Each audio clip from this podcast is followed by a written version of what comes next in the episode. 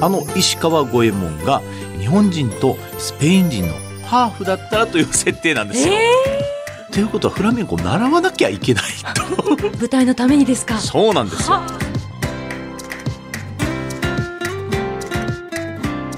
日本放送ポッドキャストステーション片岡愛之助ですこの番組は4回にわたって僕が大好きで何度も旅してみたいと思える国スペインの魅力をさまざまな角度から熱く語っていく配信プログラムです情熱の国スペイン知らないことも多いので僕も今からワクワクしているんですが今回僕と一緒にスペインをご紹介してくれる方がいるんです日本放送アナウンサーの新業一華ですよろしくお願いしますお願いいたします愛之助さんは、あのスペインにはどれぐらい行ったことがあるんですかはい一回だけあります新業さんはあります私も一度行ったことがありまして一緒ですね一緒ですね、はいどちらに行かれたんですかスペインの僕ですかはい僕は、えーバルセロナに行ったりとかですね、え結構あっちこっち回りましたね本当ですか、、はいいいですね、はいたっぷりと巡られたんですねはいどこ行かれました私はバルセロナだけだったんですけれども、はあの実際に観光していると、うん時間が足りなくなっちゃいますよね確かにそうですねなんか行けば行くほどあっちも見たいこっちも見たいってなるのがなんかスペインの魅力だなとも思いますよね確かにその通りでございますこの配信では片岡愛之助さんにさまざまな角度からスペインの魅力を語っていただきます初回となる今回は愛之助さんと一緒にスペインという国についてえ一体どんな場所なのかしっかりとまずは勉強していきたいと思います愛之助さんよろしくお願いしますよろしくお願いします日本放送ポッドキャストステーション片岡愛之助情熱のスペインへようこそこの番組はスペイン政府観光局がお送りします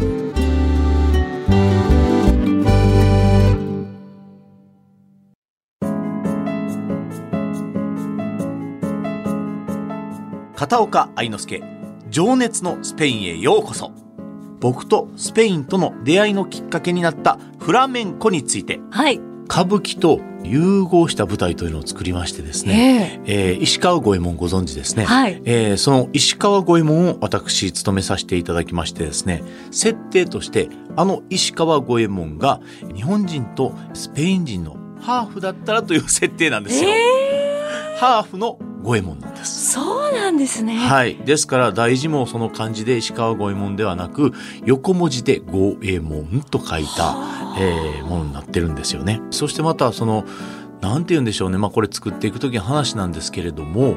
やはりハーフということですから、まあ、皆様ご存知の通り、その歌舞伎の、えー石川五右衛門、こう、大きい頭かぶってますよね。でも、ハーフということは、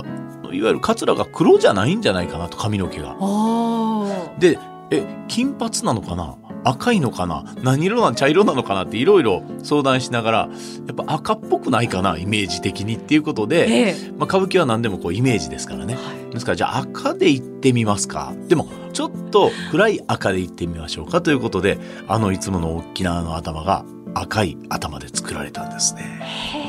そして、眉毛も、毛が赤かった眉毛も絶対赤いはずでしょそうですね眉毛だけ黒かったらおかしいので、はい眉毛も赤い眉毛で描いてですねそうしてえー出来上がっていきました和と洋のコラボレーション歌舞伎そもちろんですから、えー、五右衛門は小さな時からフラメンコを踊れるという設定ですよねお父さんにきっと習ってるんだろうとおーいうことを、まあ、打ち合わせで言っておりまして、私が五右衛門をすることをすっかり忘れてですね、初心者にもかかわらず、設定としては、石川五右衛門はフラメンコの達人なんで、達人教えるわけです。教える立場なんです、いきなりね。いいか、まず手はこうするんだって言ってやり始めるので、ものすごいなんか、こそばいというか、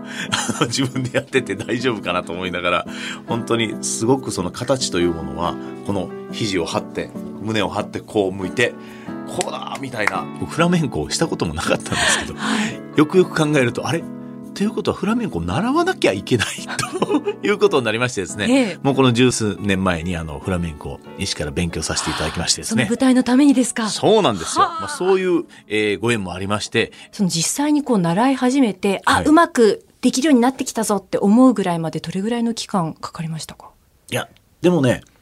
あの、まあ、ステップによりますね。楽しみ方じゃないですかね。あーいろんな目立つところはいろいろありますけど、今日は、まあ、今回はここ、これができるまでと、この足のステップができるまでとかいうのを、あの、全然お家に帰ってでも、それこそ、道歩きながらでもなんかこう、電車乗りながらでもできるんです よ。ですから、僕はいつ何時でもやってましたんで。ええあの、そういう楽しみ方もできますんで、いわゆるそのめちゃくちゃ難しいので、あ、ちょっと私たち素人には手が出せないわっていうものではないんですね。そうなんですね。全然ないんですよ。へーですから、それはやはりあの、いつでも楽しめるし、できたらもうこれを聞いて、あ、そうかと思われたら、フラメンコ教室、明日から通っていただきたいと僕は思います ね。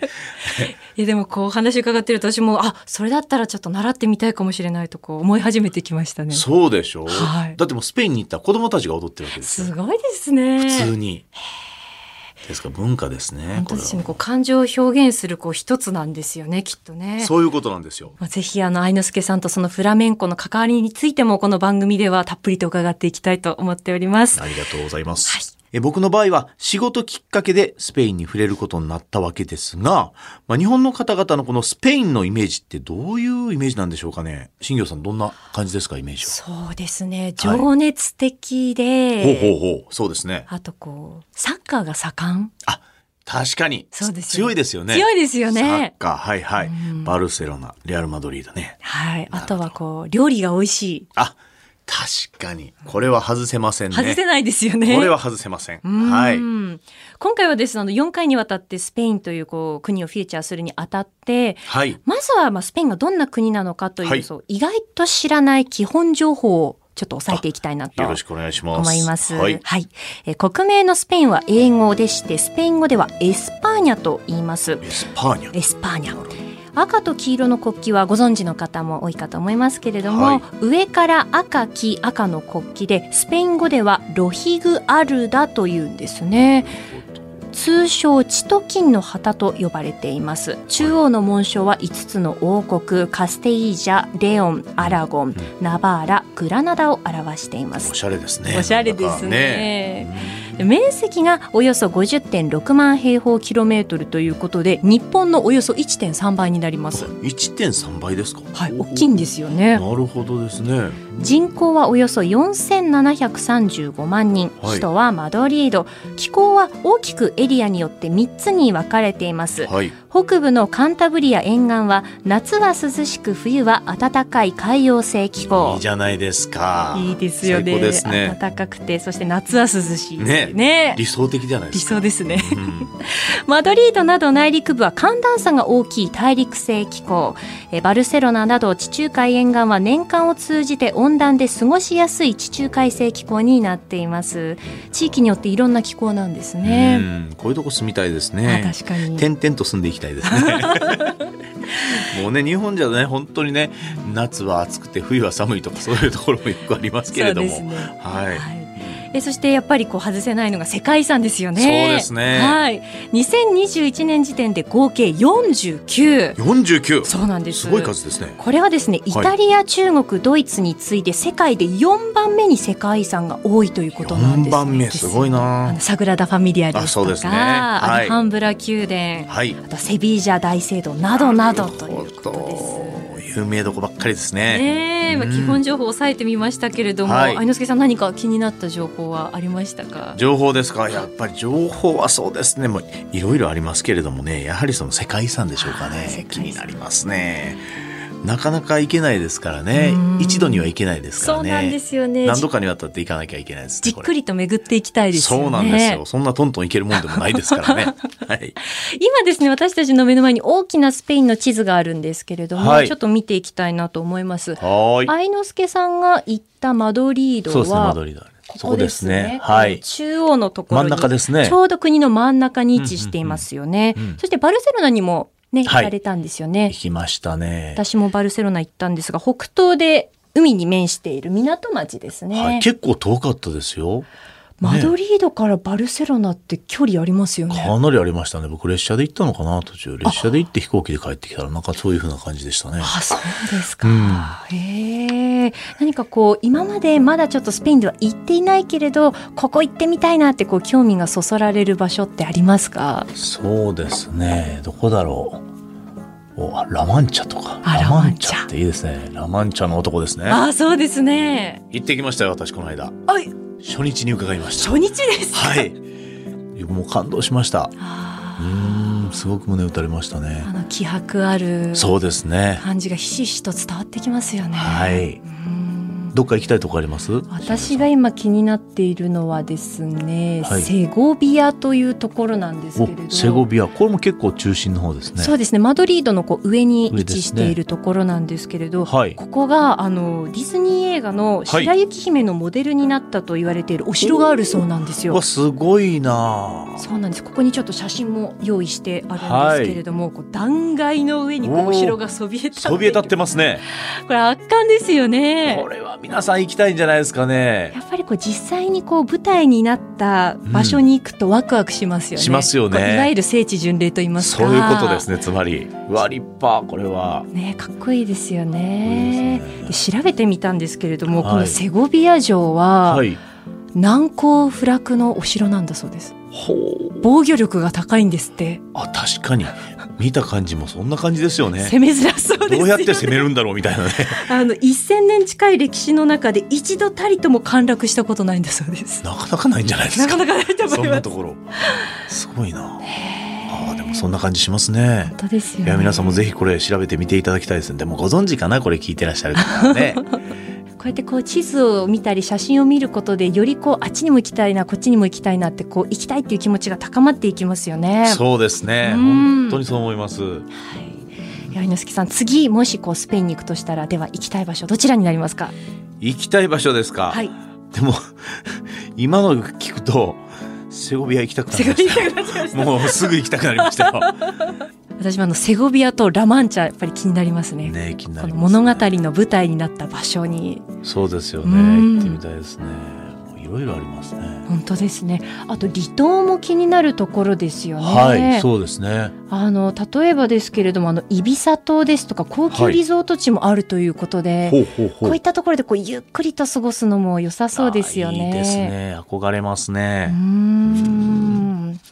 えーということで次にこうスペインに行った時にこう行きたい場所ラマンチャセゴビア、はいといったところが上がりました。はいはいそうですねあの行ったらまたぜひどこかで報告会したいですね。そうですね